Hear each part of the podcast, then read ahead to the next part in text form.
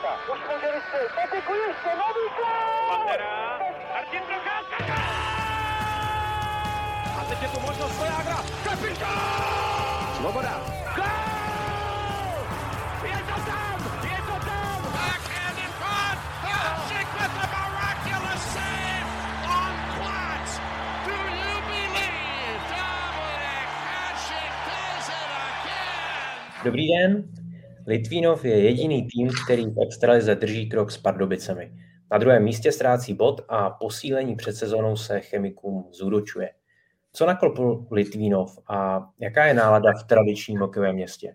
A v čem pomůže Vítkovicím návrat Patrika Zdráhala? Vítejte u dalšího dílu Hokej Focus podcastu. Jehož hosty jsou hokejový expert ČT Sport Milan Antoš. Dobrý den, zdravím všechny. Komentátor ČT Sport Ondřej Zamazal. Ahoj, dobrý den, taky všechny zdravím. A také Petr Musil z webu čtsport.cz. Ahoj a příjemný poslech. A od mikrofonu zdraví Tomáš Řanda. Loni se po 11. kole Litvínov trápil a byl poslední. Nyní je však v patách vedoucímu Dynamu a s deseti výhrami v řadě vytvořil nový klubový rekord. Ondro, v jakých oblastech vidíš zlepšení u Vervy oproti minulé sezóně? Litvínov hokejem baví. To je podle mě základní poznatek každého, kdo viděl aspoň jedno utkání naživo nebo zprostředkovaně na televizní obrazovce. A proměna, kterou tenhle tým podstoupil ve srovnání s minulou sezonou, je opravdu ohromná. Přitom kádr se až tolik nezměnil, ale Litvínov jej hodně doplnil, takže to je první bod. Bratři Kašové, Liam Kirk a obecně taková koncepčnější práce při doplňování týmu. Za druhé, Karel Mlejnek si mohl tým přizpůsobovat svým záměrům od začátku letní přípravy, na rozdíl od minulé sezony, kdy začínal jako asistent Vladimíra Růžičky. A to jsou podle mě dva nejzásadnější body, které o tom rozhodují. Co byste přidali? No přijde mě ta, ta útočná síla, že teď si naprosto sedly ty první tři formace, že Litvinov našel ideální složení a Přitom jako v tom útoku lehká změna byla. Odešli tři nejproduktivnější hráči, Šimon Stránský, Giorgio Stefan, Patrik Zdráhal, ale naprosto hodně, jak říkal Ondra, už se to doplnilo a, a bratři Kašovi vlastně hrají s Nikolasem Hlavou. Samozřejmě o kvalitách bratrů to, to všichni víme, ale i Nikolas Hlava mě přijde, že na ně vidět obrovská chuť, takže k ním skvěle zapadl. Pak Andrej Kudrna, Matuš Sukel a Petr Koblasa, taky Petr Koblasa výborně zapadl ke Kudrnovi a Sukelovi, ti, ti vlastně spolu hráli, když jsem se díval, tak loni snad skoro ve všech utkáních se vedle sebe ukázali na ledě a hrávali často spolu ve formaci, takže vlastně na tuhle spolupráci se se jen navázalo a Jindřich Abdul taky už dává góly víc, Lime Kirk taky, taky skvělý, skvělý přídavek do sestavy, no Lukáš Válek má tam, má tam tři branky, jeden, jeden zápas, snad jsme uvažovali, bychom ho dali možná i jako hráče kola v, v Buli, protože myslím proti českým Budějovicím se zaskvěl dvěma brankama, ale taky, taky dobře doplnil Kraka a, a Abdula, takže ty první tři formace, prostě se to rozprostřelo. Já si myslím, že dřív jsme Litvinov taky trošku posuzovali jako tým, který samozřejmě, že se spoléhalo na Hýbla s, Lukešem a, a tak podobně na tom byla třeba i Kometa, že jsem vždycky říkal, že ta první lejna to hodně táhne a zbytek se moc nepřidá nakladně třeba Plekanec a, a spol, ale teď je to u Litvinova úplně něčem jiném a myslím si, že všechny tři lejny šlapou a rozprostřela se té produkce mezi ně. Tak já myslím, že především kdybychom viděli oba dva kaše, tak ten Litvínov bude mít jako velký problémy. Jo. Je to daný tím, že tam prostě máte dva hvězdní útočníky, který byli v NHL. Asi Ondřej větší než David. David zatím, když byl na Spartě, tak asi úplně ne všechny přesvědčil, ale když jsou spolu, tak, tak si to sedlo. A vždycky to mužstvo, ten tým potřebuje jako, jako jasnou hvězdu a ještě lepší je, když ta hvězda plní ty věci, které od nich všichni očekávají. Takže pak se všichni jako zařadějí a najednou to zapadne a každý má svoji pozici v tom týmu to si myslím, že se stalo. Je prostě tam jako je strašně důležitý ten, to, co říkal Ondra, ten, ten první moment toho, že tam jsou skvělí dva hráči, který v tu chvíli jako určují hru, určují ten tým a potom tam jsou hráči, kteří se zařadili uh, na ty pozice druhých a třetích line a každý si plní to, co má, což je jako podstatný. A nebudeme si namlouvat, že uh, Karam Lejnek je, je trenér, který to jako neumí. Ten, ten jako ví, co chce a umí s těma lidma nějak komunikovat a že to, že to bylo správný. Ale rozhodně bych jako netvrdil, že najednou všichni hrajou jako na, na svůj úroveň a kdyby tam nebyly tady ty dva, takže by to bylo jako, uh, že by Litínov šlapal znova jako skvěle. To bych úplně jako si nebyl jistý, ale, ale tím, že tam prostě jsou jako najednou hvězdy a rozprostřelo se to do všech těch line a všichni cítí tu pozici, kterou mají, tak uh, ten Litínov najednou baví, hraje výborně. No. Milane, jak vnímáš eh, práci trenéra Karla Mlejnka? Protože Eh, samozřejmě už je druhým rokem u Litvínova, měl i celou přípravu k dispozici, takže eh, když to srovnáme třeba s tím minulým obdobím nebo jeho působením, například u dvacítky, kdy upřímně ten hokej tolik nebavil na šampionátu eh, juniorů, tak kde vidíš tu proměnu v ten ofenzivní Litvínov? No, já jako těžko se hodnotí práce trenéra, když nejste s ním každý den na, na tréninku, je to, je to prostě složitý. Jo. Eh, hodnotíte to většinou podle toho, co vidíte v těch zápasech, nebo to, co se děje, jak, jak to tam to mužstvo hraje. Ale já jako ze zásady vím, že pokud eh, to, ta organizace, ten klub je trpělivý a prostě vybere si, tak by měl tomu trenérovi věřit. On si ho vybírá nějakou dobu a, a vybírá si ho kvůli něčemu. Jo já úplně jsem vždycky jako uh, ne, ne naštvaný, ale překvapený, když pak najednou vemete si trenéra za, za 14 dní, prostě ho odvoláte nebo za měsíc nebo za dva a jste překvapený, že to jako nefunguje. Jo. Přeci to je nějaká souhra všeho, jo. může se stát, ale není to přeci tak, že když si každý vybere eh, nějakého trenéra za, za tři měsíce zjistí, že vybral špatně. To prostě jako o tom není. Jo.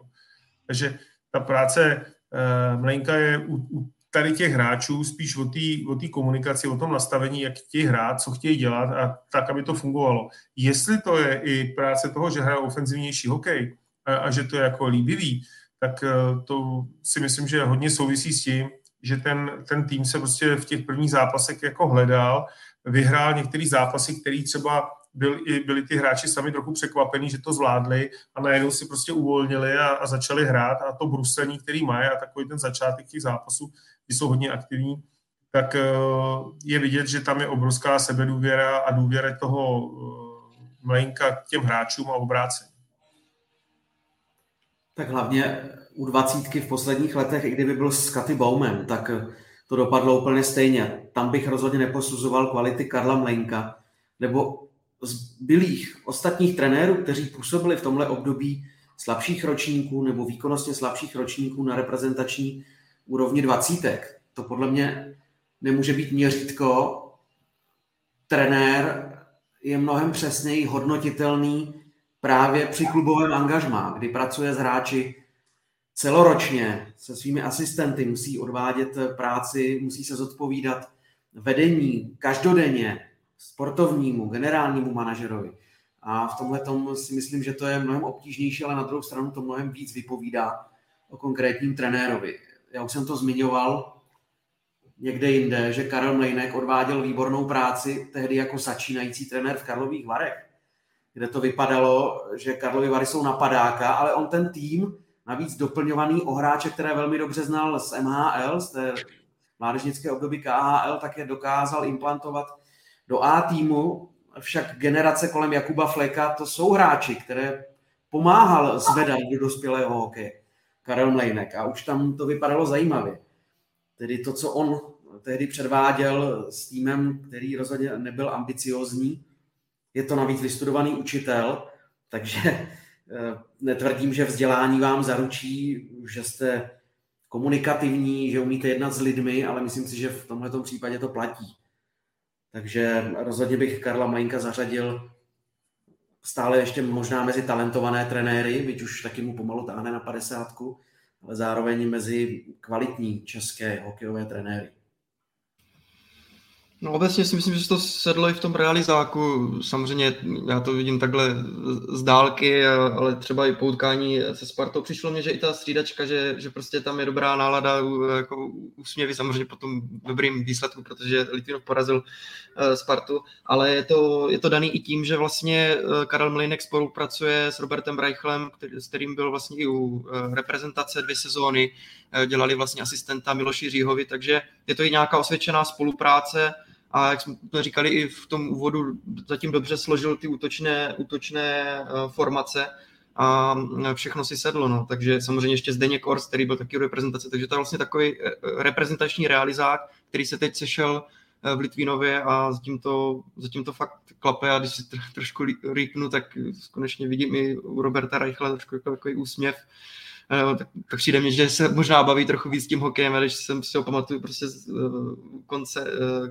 konce reprezentace, toho, toho angažmá, když, když končil, tak místy možná trošku byl takový rozladěnější, tak teď je to, teď i pohled na něj takový veselější. No. A není to náhoda, jaký styl produkují právě tihle dva, plus tedy David Kočí s nimi. Vzpomeňme si na to, když působili u národního týmu, tak to byla nejkoukatelnější hra za poslední dobu když oni dva jako asistenti spolupracovali s Milošem Říhou. Aktivní, nátlakový, rychlý, přímočarý hokej, o to se snažili už tenkrát.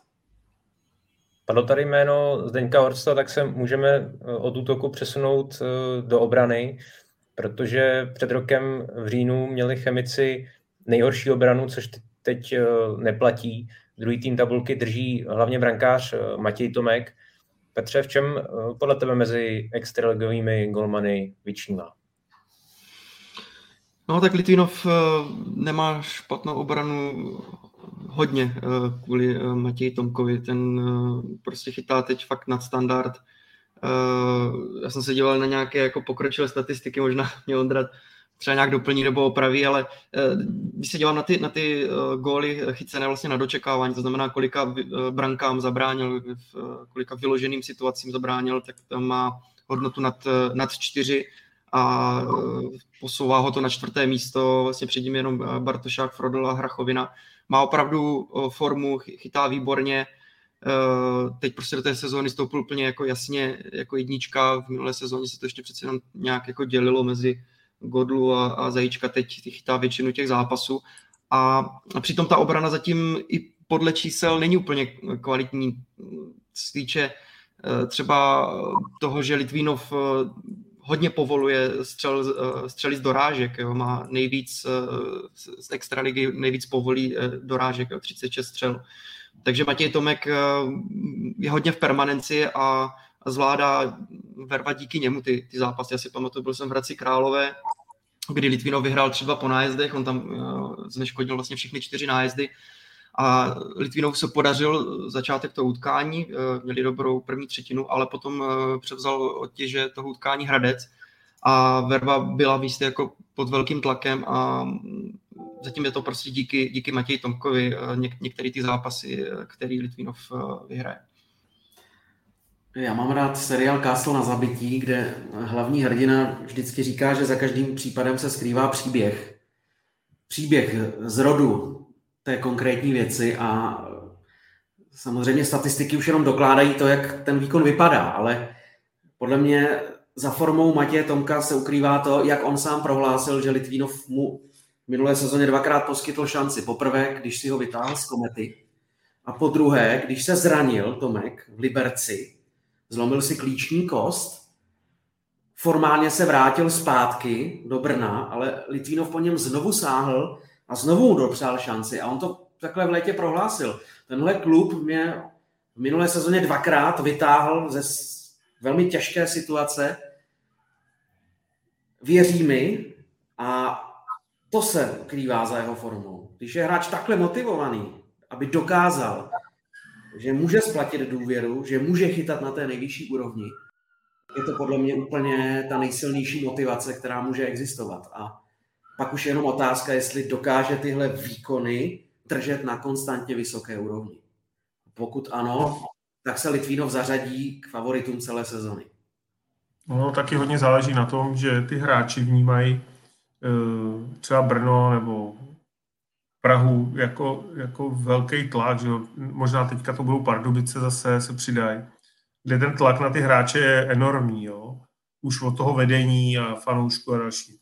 Ale Litvínov, Kladno a Karlovy Vary jsou trochu jako v ústraní a, a ty hráči tam se víc soustředí sami na sebe, na, na ten kolektiv, na tu partu, na fanoušky, který vlastně vnímají daleko jinak, než, než ty, kteří jsou v těch velkých městech nebo větších městech hokejových. Takže se tam i jako líp dejchá hráčům, který tam přijdou. A někdy to, někdy někomu se to může zdát jako malichernost, ale ono to tak úplně není. Jo. Ty malé města, kde, kde to má nějakou takovou jako nechci říct rodinnou atmosféru, no, protože to je takový sprofanovaný výraz, ale jako není tam tak obrovský tlak, tak někomu může vyhovovat a to možná uh, vyhovuje přesně Tomkovi, jo, že, že prostě tam mu věřej, on, on, to, on to cítí, že to je, v, že je všechno v pořádku, tak se k němu i chovají a, a prostě to zapadlo a, a najednou on chytá. Um, uvidíme až, já nevím, po půlce sezóny, jak, jaký budou čísla, ale hodně to souvisí s tím, že oni opravdu hrajou velmi ofenzivně a ten soupeř, i přestože je ve velkým tlaku, tak se prostě obává toho, že by tam někdo jim mohl frknout, takže ta obrana pak třeba má tu, tu situaci vodos, vodos lehčí. No, možná ještě jenom přidám, možná se vás vlastně zeptám, jak vidíte zatím, protože bavili jsme se o útoku, o Tomkovi, ale jak vidíte jako obranu uh, Litvínova, protože já, když se jako podívám jenom tak čistě uh, na papír, tak uh, přijde mě tam nějakých moc zvučných jmén, nebo nevidím tam třeba i nějakého ofenzivního beka na přesilovku. V Litvínově to býval Irving, uh, Moravčík, uh, Pavelka a tak dále. A teď mi přijde ta obrana se nechci nikoho dotknout, ale jako, jako průměrná podle nějakých předpokladů. A jestli tohle bude jako udržitelné i celou sezónu, jestli, jestli právě v té defenzivě uh, nebude mít Litinov třeba nějaké nedostatky nebo problémy. Já bych si tady asi Petře dovolil výrazně nesouhlasit. Jednoznačná ofenzivní jednička na modré čáře Janis Jax a prokazuje to i na mezinárodní úrovni. To je nesmírně šikovný obránce a jak se vyjádřil Pavel Hinek před časem, nebýt války v Rusku, tak to je borec, který dávno hraje v nějakém špičkovém klubu KHL. A taky Litvínov musel vytáhnout podle mě další přídavek z peněženky, aby ho mohl podepsat na tuhle sezonu. Jasně, do defenzívy třeba není tak přesvědčivý, ale on to kompenzuje tím nesmírným přehledem ve hře. V druhé přesilovce naskakuje Marek Baránek, což je hráč v ideálním hokejovém věku, 28 let, odchovanec Litvínova, na Slovensku prokázal, že může být obránce do přesilovky číslo jedna. Tuhle roli plnil nakladně a de facto částečně i v Plzni v minulé sezóně. Takže tady to má Litvínov pokryté. A podle mě to funguje tak, že my jsme zvyklí jako naskakovat na ta jména, že někdo posílí tým a že to je jméno, jméno, co něco někdy dokázalo ale třeba už je to delší čas, co něco dokázalo, ale třeba nezapadá úplně do té koncepce. Ale v Litvínovu vyrostli za poslední dobu Patrik Demel a Denis Zeman. A oni sice nejsou tak známí, ale jsou to hráči, kteří si odvedou svůj standard a navíc u nich existuje potenciál, že zase ještě budou zvedat svou výkonnost a takhle by to mělo fungovat. Takhle by to mělo fungovat, že ten, že ten klub si postupně vychová hráče, na jednotlivé pozice a ne, že je skoupí dohromady a potom tedy z nich se snaží vytvořit nějaký fungující celek. Takže ano, na jména ta obrana není jako nějak závratná, ale podle mě David Kočí, který se stará o obránce, tak velmi dobře ví, co v každém hráči má. Plus přidám Kevin Čučmen, zahraniční hráč, tam nikdy nevíte, dopadne to, nedopadne, ale hned od začátku se evidentně projevuje, že zapadl dobře. A Kristav Zíle, to je hráč taky reprezentačních parametrů, bronzový medailista z posledního světového šampionátu. Můžeme spekulovat o tom, že ostatní týmy tam nebyly v úplně ideálních a kvalitních sestavách, ale má bronz ze světového šampionátu, takže už to něco znamená. Už se tam musel dostat, už se musí v té reprezentaci udržet. A takhle jsem vyjmenoval šest beků té základní hrající sestavy. Litvínov má výhodu, že zatím se nikdo nezranil. Je tam Jan Strejček, to je další hráč, odchovanec, který si váží šance, že znovu může hrát v domácím klubu a Radim Šalda. A u něj vidím výrazný progres oproti té minulé sezóně. A když to takhle vypočítám, tak mi z toho vychází, že samozřejmě v té ideální konstelaci, kdy Litvínov válí a je psychicky nahoře, tak tam nevidím žádnou slabinu v té obraně. Tak s to možná na kous. Mě třeba jako bych tam radši viděl víc Čechů. Eh, tři cizinci v obraně ze šesti beků je dost, ale dobrá. Eh, šli touhle cestou Litvínov, ale eh, souhlasím s tím, co říkáš, že pořád my jako hledáme jména. Jo. Sparta skoupí obránce a co obránce to jméno a všichni říkáme, ta obrana je strašně silná. Ale tam nejde o ty jména jako takový, tam jde o tu práci s nimi. Jo. Radim Šalda v Hradci nehrál, nedostával tam prostor a, a vzali si ho a, a prostě s ním nějak pracují a on se bude zlepšovat. Něco podobného třeba zažil Havlín v Karlových Varech, který byl v Liberci, taky tam je, hrál, nehrál a, a oni se ho vemou, nějak s ním dělají a ten klub má jako prostor pro to se jako zlepšovat. A tady, tady bych znova řekl, že je obrovský rozdíl v tom, když máte jako velký týmy ve velkých městech, kteří skupují ty jména a myslí si, že to jim zaručí tu, ten úspěch, anebo když opravdu jako s těma hráčema je hledáte a je úplně jedno, jestli hledáte v šancelize. Dneska kdo si vzpomene na, na Vašíčka, který hrál na Slávy pod Růžičkou, který přišel z Havíčkou a Brodu, jo. prostě ho někde objevil, dal ho tam, on tam pár let hrál a hrál tak, jo. A kdyby v té době někdo řekl, hele, vemte si ho, tak si ho půlka ligy vůbec nevezme, jo. A, a on si ho vzal. Je to prostě o té důvěře, o tom, jak s tím pracuješ a jak ty hráče hledáš, aby ti zapadli do nějakého systému. A tady si myslím, že to jako zapadlo. Že ty, ty beci třeba na ty jména nejsou tak, tak jako skvělí, ale v tom hrajou, tak jak hrajou, tak mají svý eh, ofenzivní beky a, a mají svý beky, který tam plní prostě nějakou roli a, a jsou schopní to odehrát na nějaký úrovni. A, a zdá se mi, že některé kluby prostě nehledají toho hráče typově, ale hledají to jméno, který by jako přitáhlo ty lidi a, a všichni by řekli, to, to, je, to, je, to, je, to je silná. A tady, tady to vypadá, že to funguje. I, jestli to bude fungovat ještě v únoru a březnu, až začne playoff, jo, březnu, až začne playoff, to, to se uvidí, jo, jak budou unavený ty hráči a, a tak dále, a tak dále. To už to teďka nemůžeme jako vůbec eh, předpovídat. Ale v tuhle tu chvíli se ta obrana zdá, přestože není na jména silná, i když uh, myslím, že to skvěle zhodnotil Ondra, že ono se to nezdá, ale jsou tam prostě veřejnosti a, a hráči, kteří hrajou výborně, tak uh, prostě má to, má to svý, má to svý, to, co přesně ten tým potřebuje, tak, tak to má. V předchozí sezóně bylo v kádru Vervy 11 cizinců, nyní jich je 8. Tehdy se litvínovským legendám nelíbilo uh, právě to sázení na hráče mimo region. Ondro, mění se postupně nálada v tomhle ohledu v Litvínově a možná nějaký poddotaz, jestli se už projevila práce sportovního manažera Tomáše Vrábela. Určitě, protože Tomáš už některé ty hráče skautoval v minulosti a některé pomáhal dotáhnout teď, nebo minimálně o nich sbíral informace. Určitě Liam Kirk je tenhle případ a zase to bychom potřebovali vidět víc do hloubky, jak tam funguje spolupráce uvnitř té organizace. To si úplně netroufám hodnotit, ale projevila, abych odpověděl na tu otázku. Projevila a z těch cizinců jsou dva Lotyši, jeden Kanaďan, Brit a potom jsou tam Slováci a Polák. Tak řekněme, že to je náš takový regionální okruh, Slováci a Polák a navíc už jsou to hráči, kteří působí dlouhou dobu v extralize. Jasně, pořád jsou to cizinci, ale řekněme takový ti poloviční. Už jsou, jsou tady zavedení, na druhou stranu pochopitelně zastánci českého hokeje a řadím se mezi ně taky, by si tam představovali třeba české hráče, ale zkrátka ti nejsou. V té mezeře, která vznikla v posledních letech, kdy český hokej už neprodukuje tolik kvalitních hokejistů, aby vytvářeli konkurenci, takže zkrátka kluby sahají po cizincích. To je podle mě téma na debatu, která by mohla trvat 20 hodin a možná bychom se nedobrali žádného výsledku. Takže bych to nějak hodnotit nechtěl. Co je podle mě důležité, a Litvinov to zdůrazňuje ve všech svých prohlášeních, tak on se snažil navázat do kádru další hráče, kteří souvisejí s regionem. A nezapomeňme na to, že dřív to tak fungovalo, Litvínov, tradiční hokejová bašta, ale zdaleka ne všichni hráči pocházeli přímo z Litvínova. Nenarodili se v Mostě, v Porodnici, nežili v Litvínově, ale tehdejší Cheza si je postahovala z blízkého i vzdálenějšího okolí. Petr Rosol, Ústí nad Labem třeba, Jan Alinč, Louny.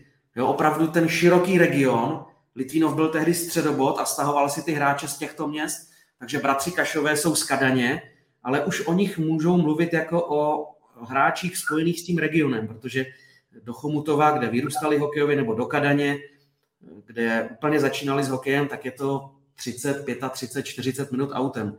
Takže de facto se jedná o hráče z regionu. Petr Koblasa, to stejné, byť původem ze Soběslavy, tak už je taky zakotvený v tomhle severočeském regionu nebo v severozápadních Čechách, to je jedno, jak to chceme pojmout. A v první řadě, když Litvinov věděl, že mu nerostou talenty, že v mládeži nemá hráče, kteří by mohli doplňovat tým, tak si stahuje borce aspoň z tohle okolí. A v minulých ročnících to byli Michal Gut, Denis Zeman, to jsou taky hráči, kteří pocházejí z tohohle širšího regionu. Takže eh, on Litvinov se snaží sázet na Čechy, když to vezmu až takhle možná nacionálně, nechci to tak brát, ale jenom to tak pojmenovávám, tak sází na české hráče a sází na hráče Sokolí. A aniž bych se chtěl nějak zastávat vedení, protože samozřejmě každý ten problém má minimálně dvě, tři, čtyři souvislosti strany, ze kterých to lze pojmout, tak se snaží ten tým stavět opravdu na místních, když to tak pojmenuju. Oni tam mají hodně eh, kluků z Chomutova, Nikola Hlava je z Chomutova, eh, doplním Ondru, ten region jako vždycky, vždycky uh, produkoval hráče, který vyrůstali různě. Uh, Ondra o tom mluvil, je to, je to Ústí, je to Chomutov, a, a Kadaň měla druhou ligu dlouhodobě. František že jo, z Kadaně, Viktor Hýbl z Chomutova. Přesně tak. A to, to jsou, to, to je jako, ten severní region byl takový jako zvláštní. Pak se vlastně stala ta Eh, zvláštní věc, že vlastně chtí, všichni chtěli postupovat do extraligy a vlastně se ta hierarchie toho regionu úplně zbourala. Eh, bylo to Ústí, pak to byl Chomutov a, a tak dále. A najednou ten, ten Litvínov soutěžil o ty hráče. Jo. Tím, že pak to zkrachovalo, Ústí eh, šlo úplně, úplně pryč, je druhý národní, Chomutov taky a, a budou bojovat o to, jestli se někdy dostanou do šance ligy nějak zpátky, aby, aby hráli druhou nejvyšší soutěž protože to, to zázemí má, přišli o akademie a tak dále a tak dále, tak ten Litvínov tam zase zůstal jako v tom sám historicky a, a bude, bude prostě stavět znova, znova ten tým eh, vlastně na tom regionu. Jo. A to si myslím, že je jako dobrý, jo. že to není úplně jako špatný. Myslím, že tam je třeba šest lidí tam z toho okolí, Chomutov, eh, Ústí a, a tak dále, což, což je fajn. Je pravda, že těm mládežníkům Litvínovském se úplně nedaří. Jo. E, juniorka je osmá, v té skupině je osm týmů, takže to, to jako není úplně dobrý, ale jsme na začátku, oni se zvednou, e, můžou hrát daleko líp. E, ten, ten dorost přeci jen to šestý místo zase není úplně špatný, takže ten dorost tam nějaký je, ale oni by potřebovali těch hráčů jako a, a té kvality, té mládežnické daleko víc, aby mohli produkovat i oni. Bylo by dobré, kdyby se zpamatoval mládež Chomutově, kdyby se zpamatovala mládež v Ústí a prostě někam to jako spělo. Zatím to tak není a tak prostě hledají v tom regionu hráče, který by tam dali, ale mm, ta debata o tom, o těch zahraničních posilách, já to vnímám tak, že když to ty bývalí hráči a, a z Litvínova kritizovali, tak měli naprostou pravdu. Jako, jako hledejme, prostě Litvínov, Kladno eh, byli eh, vlastně největší dodavatelé hráčů do NHL a najednou prostě to úplně zmizelo. Nechme stranou, jestli v té době, kdy ty hráči začínali, ty ročních 70, tak tam v těch malých městech byly dva zimáky, jo. jestli to, to byla ta podpora, že daleko víc Brusel a tak dále. Ale, ale prostě oni fakt byli jako dobrý a dneska to vidějí úplně jinak. A, a pak to, co říká Ondra, to je takový jako se mluví vždycky, jako ty hráči nejsou. Nejsou, protože nikdo nehledá, protože jim nikdo nenabízí tu situaci tak, aby to zkusili. Prostě pro každého je jednodušší vzít nějakého cizince, prdnout ho tam a očekávat, jestli to půjde nebo nepůjde. Jo. Hledání hráčů prostě je o tom, že ty manažeři fakt musí objíždět šance ligy, druhý národní, sledovat to, říkat si, hele, tenhle, by, tenhle mladý, zkusíme ho, dáme si ho na dva měsíce. A to jako úplně se mi zatím jako nezdá, že by fungovalo. Spíš jako je jednodušší aby s agentem se domluvili, vzali nějaký hráče a, a, a pracovali s nima, protože už mají nějakou kvalitu, mají za sebou nějaký odehraný zápasy. Ale zpátky k tomu Litvínovu. Litvínov prostě dlouhodobě, teďka poslední 4-5 sezón nehrál dobře, byl dole, měl strašně málo vítězství a prostě musel něco udělat. Musel udělat něco, aby ty lidi jako pozbudil, že to je furt ten Litvínov po té kritice.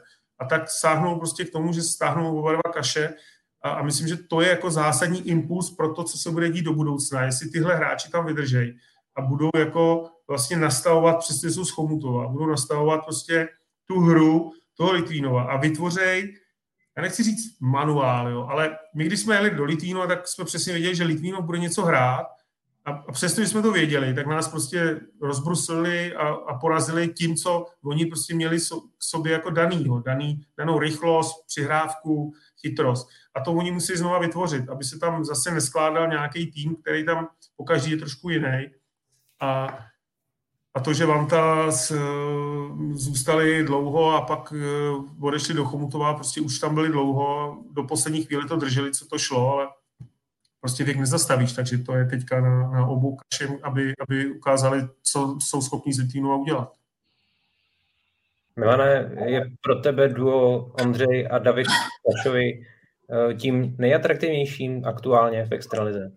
Jo. Myslím, že jo. Jako pro Litvínov je to super, no. Tam je to jako dobrý. Tam je to jako, tam je to nejlepší, co mohli udělat. Ale tady bych spíš řekl, ať, ať řeknou kluci, Petr s Ondrou, jak oni to vidějí, protože já ty hráče spíš znám a spíš pokomentuju potom.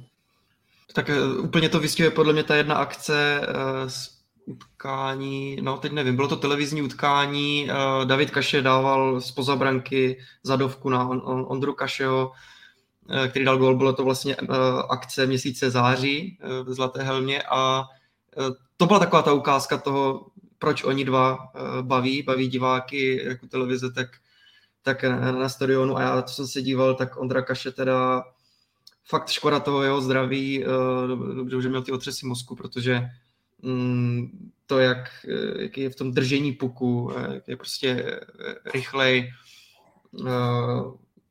kombinačně skvělej, tak fakt ještě mohl hrát v NHL, je to jako brzký, brzký konec. Tam je vidět, jak tady byl i David Krejčí, tak on i Ondra Kaše je vidět, že prostě se týče toho té kvality na puku, tak jsou vlastně ještě jinde a samozřejmě Ondra Kašek tomu ještě přidává tu rychlost, protože vždycky byl rychlý hráč a je, je samozřejmě mladší než David Krejčí, když jsem šel eh, do extraligy a uh, oba dva jsou naprosto skvělí a David Kašel vlastně teď vede kanadské bodování, oba dva z toho tíží. Já bych to asi nechtěl paušalizovat na Kašovi v Litvínově, protože ve většině těch týmů najdeme takovéhle dvojce a předvádějí výborné výkony. Co je zajímavé, tak Ondřej naskakuje i do oslabení. Trenéři evidentně s ním vytvořili plán, jak přípravy na té eh, denodenní bázi a na tu sezonu, tak jak konkrétně potom bude hrát v průběhu ročníku. Na to určitě nebyl zvyklý z NHL, takže ho vidíme jak v první přesilovce, tak chodí do oslabení jako útočník v těch prvních dvou párech. To je taky celkem zajímavé, ale on zkrátka potřebuje hrát, hrát, hrát, aby zase získal zpátky zápasovou praxi, kterou ztratil tím, jak dlouho marodil se všemi těmi svými zdravotními neduhy. Ale já bych to spíš zobecnil. Snad si tady můžu dovolit trošku jako soukromý postřeh, protože de facto Litvínov mám na očích nějakých 35 let. A za tu dobu jsem viděl kdysi dávno na vlastní oči, teď v poslední době už spíš jenom na dálku, zprostředkovaně v přenosech drtivou většinu zápasů, nebo typnul bych to třeba na 60% těch domácích zápasů, možná 70% a Litvínov se vrátil k tomu, čím drtil soupeře fakt v těch dobách, co si pamatuju já, když jsem to začínal sledovat někdy na přelomu 80. a 90. let, tím, že vletěl na toho soupeře úplně neskutečně od první minuty. Když si vezmu poslední sezony, tak tam byl strach. Tam byl strach neudělat chybu, nedostat se do ztráty 0-1, 0-2, hlavně nic nepokazit, jo, držet první třetinu 0-0 nebo držet dlouho vyrovnaný stav a pak se to třeba nějak tam umlátí v závěru zápasu, ale teď je to sebevědomý tým, který prostě vletí na kohokoliv, ať je to Sparta, kterou v protikladnu nálev, když jsem viděl zápas se Spartou nebo všechny ty domácí utkání, ta domácí utkání, tak prostě Litinovu je to jedno a nastoupí tam naprosto odhodlaně a chce toho soupeře zmáčknout a chce si vytvořit náskok v první třetině. A to je podle mě návrat starých časů. V tomhle tom já vidím symbol návratu těch starých litvínovských ofenzivních časů. Ale s tím, že ta hra je mnohem zabezpečenější než před 30 lety, to každopádně.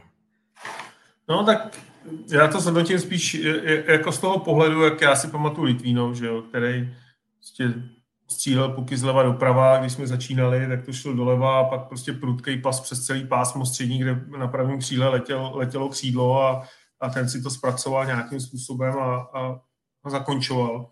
A v kombinaci, kterou prostě podporovali v té době obránci a, a, a jestli hrál obránci jako útočník, tak, eh, tak si prostě chtěl zahrát.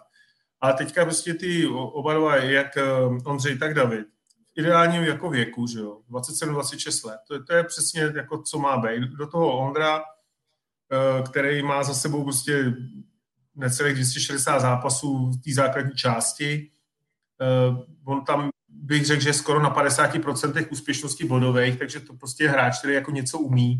Eh, můžeme mluvit o tom, jestli to je škoda, že, že byl zraněný, tak to je škoda pro každýho, když má nějaký zranění. Že jo. Sportovec prostě potřebuje hrát a ne, nebejt zraněný.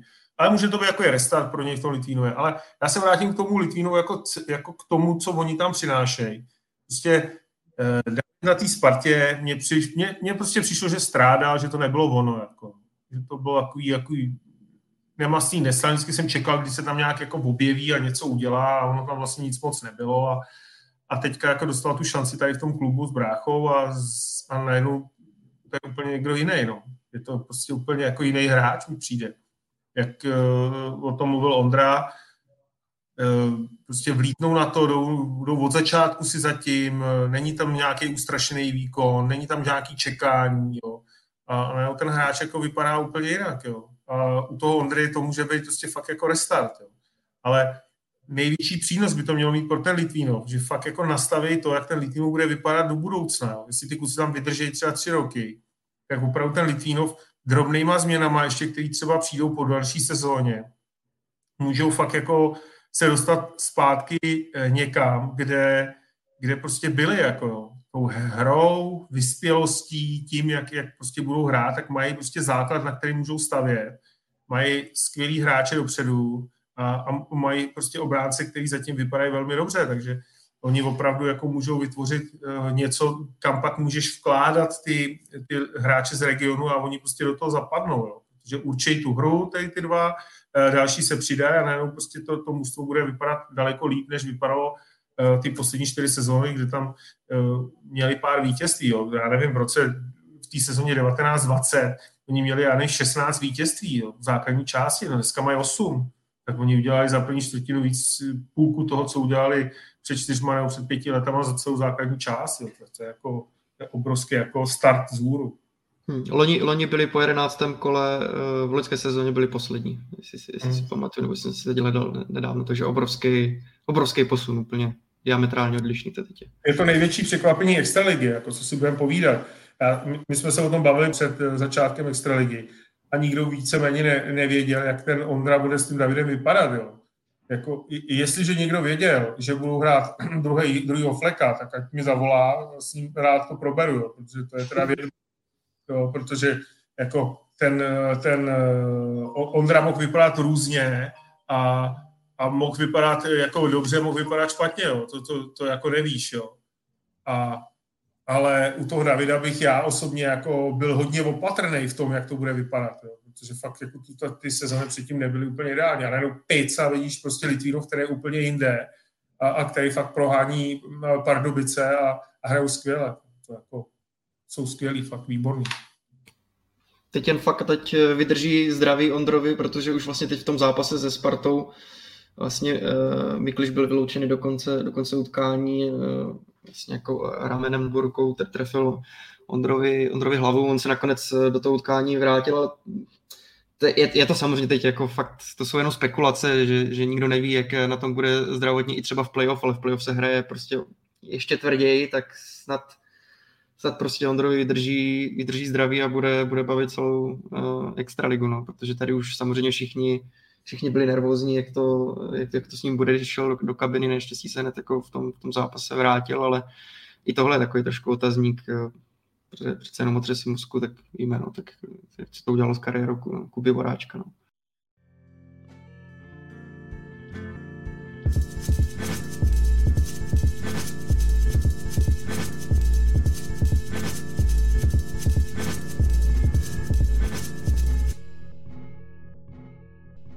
druhé druhé části se ještě podíváme na nedávné hráčské přesuny v extralize, protože některé nespokojené týmy už sáhly ke změnám v kádru. První výrazný přestup dotáhly Vítkovice. Po neúspěšném angažma ve Švédsku si pojistili Patrika Zdráhla. Milané, v jakých herních aspektech Vítkovicím pomůže? No, je to vynikající bruslář. Já, já nevím, no. Já jsem, já jsem si tam myslel, že by šel do Litvínova. No. Měl jsem takový pocit, že tam byl jako spokojený, že mu to trochu otevřelo dveře a, a na začátku ty Vítkovice, vlastně on tam odsaď odešel, šel do toho Litvajzu. No, bylo to pro překvapení, nebudu říkat, že ne. Pak jsem si jako myslel, že půjde tam, ale, ale chápu ho, jo. Jde domů a, a bude, bude, bude zpátky tam, kde jako začínal. Ale jak bude vypadat, jestli, jestli, bude, jestli tam to všechno bude tak, jako to je v tom, tom, eh, jako to bylo v tom Litvínově, to jsem fakt jako zvědavý. Ale přínos jeho je to bruslení, zakončení. Každý si vzpomene, že on opravdu uh, hraje takový jako moderní, moderní hokej, kdy s tím pukem na holi jako dokáže bruslit rychle vpřed. Jo. To, je jako, některý hráči ty puky odpalují, mají je krátce jenom, nebo si je nahazují, on prostě s tím pukem bruslí, najde si ten moment toho překvapení, dokáže jít eh, do toho souboje jeden na jednoho a protože je bruslář, tak, tak dokáže ten souboj souboj vyhrát. Já úplně nechci jako srovnávat s McDavidem nebo s nějakým, nějakým takovýmhle jako by top, top hráčem. Ale je to takový ten styl, který jako vidíš, že prostě s půkem na holi prostě jde vpřed. A, a to je strašný plus, když takového hráče máš v týmu. Že on, on vlastně tím svým umem roztrhá tu obranu eh, na, na kusy, pokud má tu příležitost a má tu formu. Uvidíme, v jaký formě se vrátí, jak bude vypadat. To nevíme. Jo? To jako až pár zápasů uh, odehraje a, a bude to ono totiž, když pak jdete ze zahraničí nebo jste někde zahraničí a nedostanete takovou tu příležitost, tak se vám taky může stát, že se vám zastaví nohy a, a že se dlouho srovnáváte, než začnete hrát to, co jste hrál před tím odchodem. Takže tam bude hodně záležet na tom, jak s ním budou pracovat, jakou budou chuť na sobě dělat a tak dále. Ale pro mě je to přínos především v té fázi toho bruslení. Patrik měl průměrný zápasový čas 4 minuty, se propadl úplně v Lilo se stavou a dneska ho čeká zápas v Litvínově. Celkem paradoxně hned ve druhém kole po té, co se vrátil zpátky do extraligy. Já jsem nad tím trošku dumal, jestli je to náhoda, že zrovna Patrik Zdráhal a Giorgio Estefan, tedy dvě litvínovské opory v minulé sezóně, to zabalili takhle krátce. Po té, co sezona běží měsíc, měsíc a kousek v zahraničních soutěžích ve Švédsku nebo ve Finsku. Samozřejmě ničeho jsem se moc nedobral, ale možná to může být vypovídajícím rysem toho, že zkrátka v extralize jim to lepilo, Litvinov ani sázel, do útoku výborní, ale třeba Litvinov Estefana už nechtěl pro tenhle ročník třeba, že teoreticky ho mohl, mohl podepsat znovu, tak už ho nechtěl, protože vůbec nebyl spokojen s tím, jakým způsobem Giorgio hraje směrem do obrany. A zkrátka za dva roky trenéři ho nedokázali přesvědčit k tomu, aby ten výkon byl nějak vyvážený. A třeba to není náhoda, že česká soutěž jim v tomhle vyhovovala. Samozřejmě vypracovali si pozici lídrů první pětky v Litvínově, ale najednou nové angažmá, jiná soutěž, jiné požadavky, jiné prostředí a najednou oba dva končí po nějakých osmi zápasech přibližně, když to vezmeme. A co to může vypovídat o nich, těžko soudit. Třeba o tom, že tak dobře nedokážou pracovat dozadu, jak speciálně ve Švédsku trenéři po hráčích požadují, to by stálo za nějaký obsáhlý rozbor, jako rozhodně se do toho nechci pouštět, ale jenom mi to připadá jako zajímavá věc, že zrovna tihle dva borci se takhle brzo vrací zpátky do extraligy. No každopádně to pro Zdráhala bude prostě úplně něco jiného. Eh, jak si říkal, tak v Litvínově vlastně se, se na ní sázelo, byl v, v elitní formaci. A teď si myslím, že i kdyby se vrátil do Litvínova, tak tomu tak nebude, že jo? Bavili jsme se o bratrech no. Kašových a ve Vítkovicích to taky tak podle mě nebude. Tak jako vidíme, jaký prostor dostává už jenom na, na přesilovkách a, a obecně eh, Peter Müller. Eh, je tam Dominik Lakatoš. No právě z tohohle důvodu jsem opravdu zvědavý, jak si tam, jak si tam povede, protože třeba může padnout do druhé, třetí liny a jestli mu to uh, bude sedět. A ve Švédsku podle mě asi teď taky tam nepřišel a neřekli mu hned, tyjo, pojď hrát tady první, první útok, protože si hrál takhle ve, Vítkovi, ve Vít, v Litvínově. Takže uh, jestli tahle nová role, uh, po tom, co si zvykl prostě ve Vervě uh, hrát tu střední roli, tak jestli mu to bude sedět, no, i v těch Vítkovicích, protože tam prostě úplně, úplně ten elitní forward, ta, ta jednička jako nebude. Pojďme do Olomouce, protože uh, tu posílil Jan Káňa právě z Vítkovic, uh, kde se mu nedařilo. Co znamená pro Hanáky Káňův příchod? Petře. No tak mohli by najít střelce, protože zatím, když se člověk podívá jen fakt na ty základní statistiky, tak eh, střelec Olomouci chybí. No. Chmělevský, který přišel z Třince, jeden gól, navrátil tři, Macuch tři, Kučera dva a nahodil Orsava, nahodil je bez gólu, Orsava eh, jeden gól. No a Káňovi se v Olomouci dařilo, takže Káňa podle mě taky zvolil eh, tuhle, tuhle takovou jistou, jistou variantu, že se vrátí tam, kde, kde se mu dařilo. A když se vrátím k Vítkovicím, který jsem nakousl trochu v té předchozí eh, vypovědi, tak já nevím, jestli úplně pochopili roli Honzi Káni. No. Já, já si pamatuju Honzu z Brna, tam byl, tak řekněme, na pomezí druhé, třetí lajny, byl to takový takový trošku, já nevím, jak se říká, prostě Seager eh, v předbrankovém prostoru byl důrazný, dokázal se porvat, byl to takový prostě určitý typ útočníka, takového agresivního, rychlého. V Olomouci si myslím, že z něho stal trošku jako střelec, bylo to i vidět prostě na těch eh, přesilovkových, eh, nebo na těch statistikách přesilovce, byl, jednoznačně se hrála přesilovka na něj, No a v Vítkovicích, jak už jsem zmiňoval, když je Lakatoš, Müller, Bukart, Krieger, no najednou tam byla prostě zase jiná, uh, jiná role pro něj a myslím si, že on už se teď jako dostal do té role, že, že může být hráč, který zakončuje ty akce, zakončuje přesilový hry a ve Vítkovicích prostě na něho nebylo úplně místo, takže teď pro něho to může být restart a může to být restart i pro Olomouc, která zatím dala v přesilovce jenom jednu jedinou branku. 30, z 39 eh, přesilovek zatím dala jednu jedinou branku a možná i proto trošku jako skomírá, takže on Káňa může pomoct je, eh, určitě v tomhle. Já jsem hlavně vůbec nepochopil, proč odcházel. To bylo úplně jako nesmysl. Buď, buď, buď, to, buď teda musel dostat jako nasypáno, že jako dostal... Dostal, určitě. No, to je i, i jiná varianta. Jako. Proč, proč by si chodil do týmu, kde budeš hrát míň? Jako, to mi nedává smysl teď tradičně prostě v Olomouci měl spoustu prostoru a, a prostě si ho vážili, že jo. To dám prostě už jenom to, že hrál s Krejči. Takže ta částka musela být tak, tak, tak vysoká, kterou si třeba Olomouce mohla dovolit a, a on to prostě zkusil, jako Ale z mýho pohledu, proč by si odcházel, to, to je, někdy je prostě lepší, jako si říct, hele, dobrý, já tady radši budu hrát a budu mít míň, ale budu tady hrát a patřím prostě k tomu týmu a, a vyhovuje mi to, než někam jít jako za penězma a, a, na, a nabourat do zdi a, a pak se vracet. Jako. Takže jako ne, nechávám teďka v tomhle hodnocení kvalitu uh, toho hráče, spíš mě jako překvapilo, kdy, když mi řekli, že odchází nebo že jde pryč a pro mě to bylo jako hodně, hodně překvapivý, protože on patřil k tomu, co tam uh, Olomouc jako buduje celou dobu. Jo. Jako ty, ty hráče, kteří tam jsou, tak on k ním prostě patří a je její součástí a, a myslím, že se do Vítkovic jako vůbec nehodil, že to bylo prostě jako omyl šlápnutí vedle a, a že, že ten návrat mu může jenom pomoct. Tak ale to je prostě i šlápnutí vedle podle mě od, Víko, od Vítkovic, tak když vidí, že mají našlapaný první dvě, dvě formace, tak eh, dobře přeplatili Káňu a chtěli z něho udělat zase hráče třetí, čtvrté liny, nebo Nevím, no, tak to, no, je to samé, co jsme včera, eh, před chvílkou říkali, ne včera, před chvílkou říkali o tom Zdráhalovi, jako jo. Ty vemeš hráče, ale u toho Zdráha to dává smysl, že je jako Vítkovický.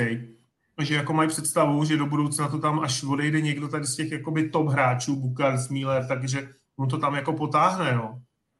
Ale, ale nedává ti to smysl, jako To jsou hráči, kteří by měli být někde, kde opravdu budou hrát a kde je využiješ ale jako rozumím tomu, že ty manažeři chtějí ten tým mít co nejlepší a zdá se jim, že jim tam zapadne, ale, ale ve chvíli, mu nedáš prostor a všechny přesilovky, všechny ty už začínají jiní hráči, tak jak ten hráč si má zahrát, jak jak se má dostat na 20 minut, na který je zvyklý, nebo zvyklý, to, to je prostě nesmysl, jo. To, to jako musíš, musíš jako zvládat, jako přemýšlet i trochu dál, než že skoupíš sedm hráčů nejlepších a budeš nejlepší. Ondro, zmínil si jméno George Estefana. Jak vnímáš jeho příchod do Hradce Králové? Bude zapadat do systému trenéra Tomáše Martince? Tak rozšíří zase silnou legionářskou tu Hradci Králové, to jako každopádně. Těžko soudit. Tak Tomáš Martinec preferuje útoční hokej, do toho se Giorgio bude hodit. Je otázka, jakým způsobem bude schopen plnit své defenzivní povinnosti. Jak jsem o tom mluvil, ačkoliv to tak nevypadá, tak si myslím, že Tomáš je na to celkem pes, že chce, aby jeho hráči drželi systém, systém, který ordinují trenéři, tak jsem zvědav, jak se s tím popasuje. Ne, já nechci, aby to vyznělo tak, že nějak haním Georgia Estefana, to je mimořádně talentovaný kreativní hokejista směrem dopředu, ale zkrátka dneska na pozici centra, byť už to taky dneska se brání a útočí v pěti, takže ve finále jako ten, ten centr si může trošku pustit jako dopředu víc, ale on si ty povinnosti neplnil. No. On to vypouštěl kolikrát, no, to bylo v některých těch momentech vidět a vypovídají o tom i všechny pokročilé statistiky, které se o Georgeovi teď vyrojily od té doby, co Hradec ho oznámil jako posilu, tak najednou vidíme data, tvrdá data, která vypovídají o tom, že to opravdu jako není vyloženě komplexní hokejista. Takže je otázka, co Hradec očekává. Pokud ho berou, tak bych předpokládal, že očekávají výrazné pozvednutí útočné hry, produktivitu v přesilovkách, ale zároveň musí počítat s tím, že směrem dozadu to, za něj někdo bude muset odbruslit. Tak je to cizinců v jednom týmu, šest jakoby útočníků, no to jsou dvě liny. Hraješ většinou, eh, většina týmů jako hraje na tři, čtvrtou tam má, eh, takže je tam pouští, nepouští podle toho, jak to vypadá. Začínáš na čtyři formace, otočíš je párkrát, pak přijde v oslabení přesilovka, jak se tam nedostanou. To znamená, Hradec pro mě na to, že mládež má, mládež má celkem slušnou. Eh, v juniorce myslím, že jsou čtvrtý, tak pro mě to je jako nesmysl. No. Jako co, co, co očekávají od českých zahraničních útočníků. Jako. Jako, co to má, co to má jako, jak, jaký to má smysl pro ten klub, ať, ať mi to někdo jako vysvětlí. Jo. Jako, chápu, že tam mají tři dobrý cizince do útoku, což je buď rozmístíš, nebo máš jednu lineu, ale šest je podle mě jako hodně. To, to už jako nedává úplně šanci těm juniorům, aby naskakovali do toho týmu, tak půjdu do Kolína, kde se teda poplácají a, a pak zjistí, že to není ono a, a, a ty budeš kupovat sedmýho útočníka, aby si jako měl zase do útoku. Jo. To, tady, tady to mě úplně jako nepřijde jako rozumný, no, ale jeho přínos, jeho přínos schrnul Ondra Zamazal, jako umí dát gol, no. Umí dát gol, v některých momentech prostě bude důležitý. A jestli tam vedle něj někdo zabrusí zpátky, tak, tak třeba to bude dobrý, no, ale ale když to vidím, co tam je za cizince a jak hraje Hradec, tak to nechápu.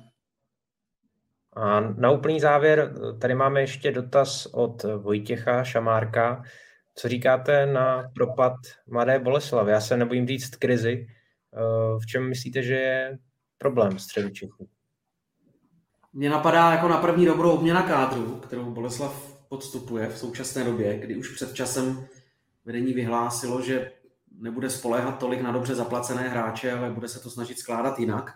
Ostatně to byl důvod konce Radima Vrbaty a Václava Nedorosta, protože ti odmítli pracovat s tím omezeným rozpočtem a Pavel Kousal a Ondřej Najman to byla základní osa, na které to Boleslav celkem logicky stavěla, protože je přivedla do velkého hokeje, poskytla jim šanci v extralize, oni si postupně získali klíčové role a ten tým opustili a třeba, že nezbírali 50-60 bodů za sezonu, tak najednou se vám rozpadne důležitá součástka, jedna ze základních součástek toho týmu a vy musíte doplňovat. Jasně, vrátil se Pavol Skalický, ale zatím mu to vůbec nelepí. Evidentně se vrátil v úplně jiném rozpoložení, než v jakém opouštěl Mladou Boleslav. Jeho Maty Altonen hraje výborně, Maty Ervinen taky, ale nestačí to evidentně. Neladí to dohromady. Neladí to dohromady. Jsme se bavili o tom, proč se týmy Vys Litvínov nebo Pardubice nacházejí na čele. To znamená, že trenéři mají přesně pro každého specifikovanou roli a pokud do toho nesáhne zranění, tak hráč tu roli plní a funguje to dohromady jako celek, tak v tomhle případě mi to tam zatím drhne. Spolupráce obrana, útok, dohromady to prostě neladí a já asi bych souhlasil s tím dotazem, taky bych Boleslav nečekal v top 3, ale nečekal bych ji takhle dole. Rozhodně. Já... Ale čekal bych ji třeba v téhle sezóně ve druhé polovině tabulky. Já dodám zatím jenom jeden takový bod. Zrovna když jsem se díval na přesilovky Olomouce, tak eh, jsem si to srovnal a pak jsem viděl, že Mladá Boleslav má nejlepší přesilovky eh, zatím v soutěži.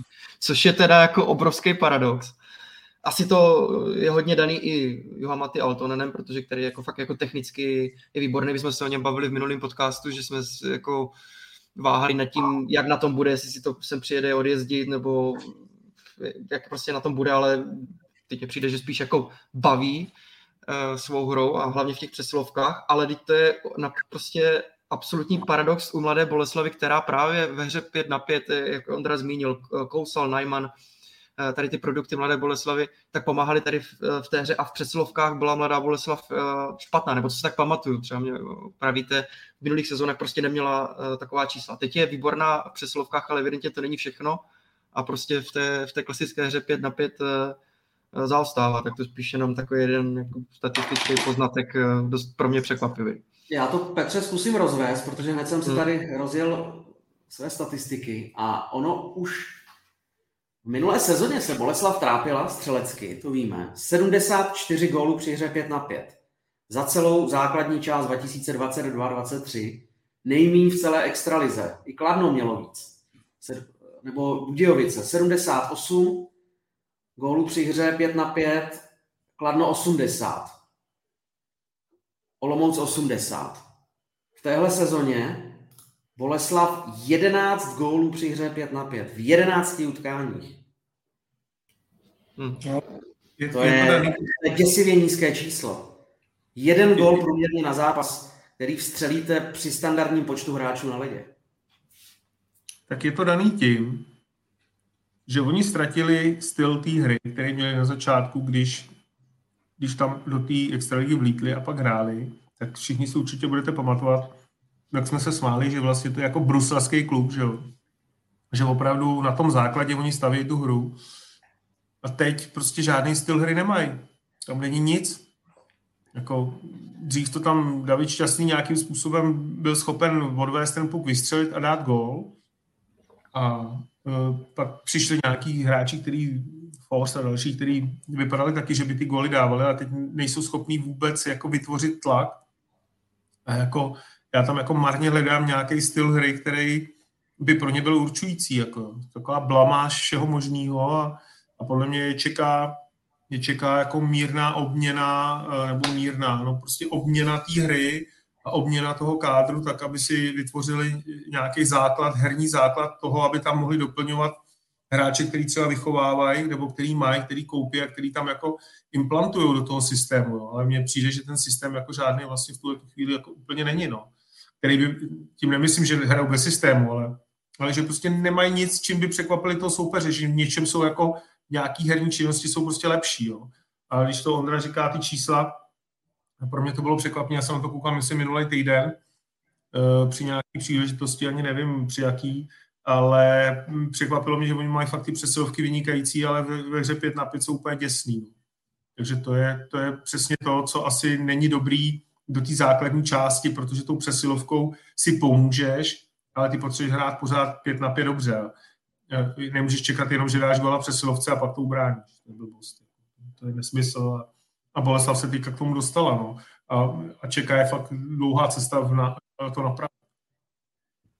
Tak jo, tak z dalšího Hokej Focus podcastu, že to všechno. Já moc děkuji za postřehy a názory Milanovi Antošovi. Děkuji taky. Ondrovi Zamazalovi. Děkuji vám, mějte se všichni fajn. Je to všechno jenom hokej, neřídíme letový provoz, takže Přesně tak. mějme radost běžných životních událostí. A díky taky Petrovi Musilovi. Je, taky díky moc, díky hostům. Mějte se fajn. Naschledanou. a díky taky vám, že nás sledujete a posloucháte. Připomínám, že naše podcasty najdete na webu čtsport.cz, ve všech podcastových aplikacích nebo na YouTube. Mějte se fajn.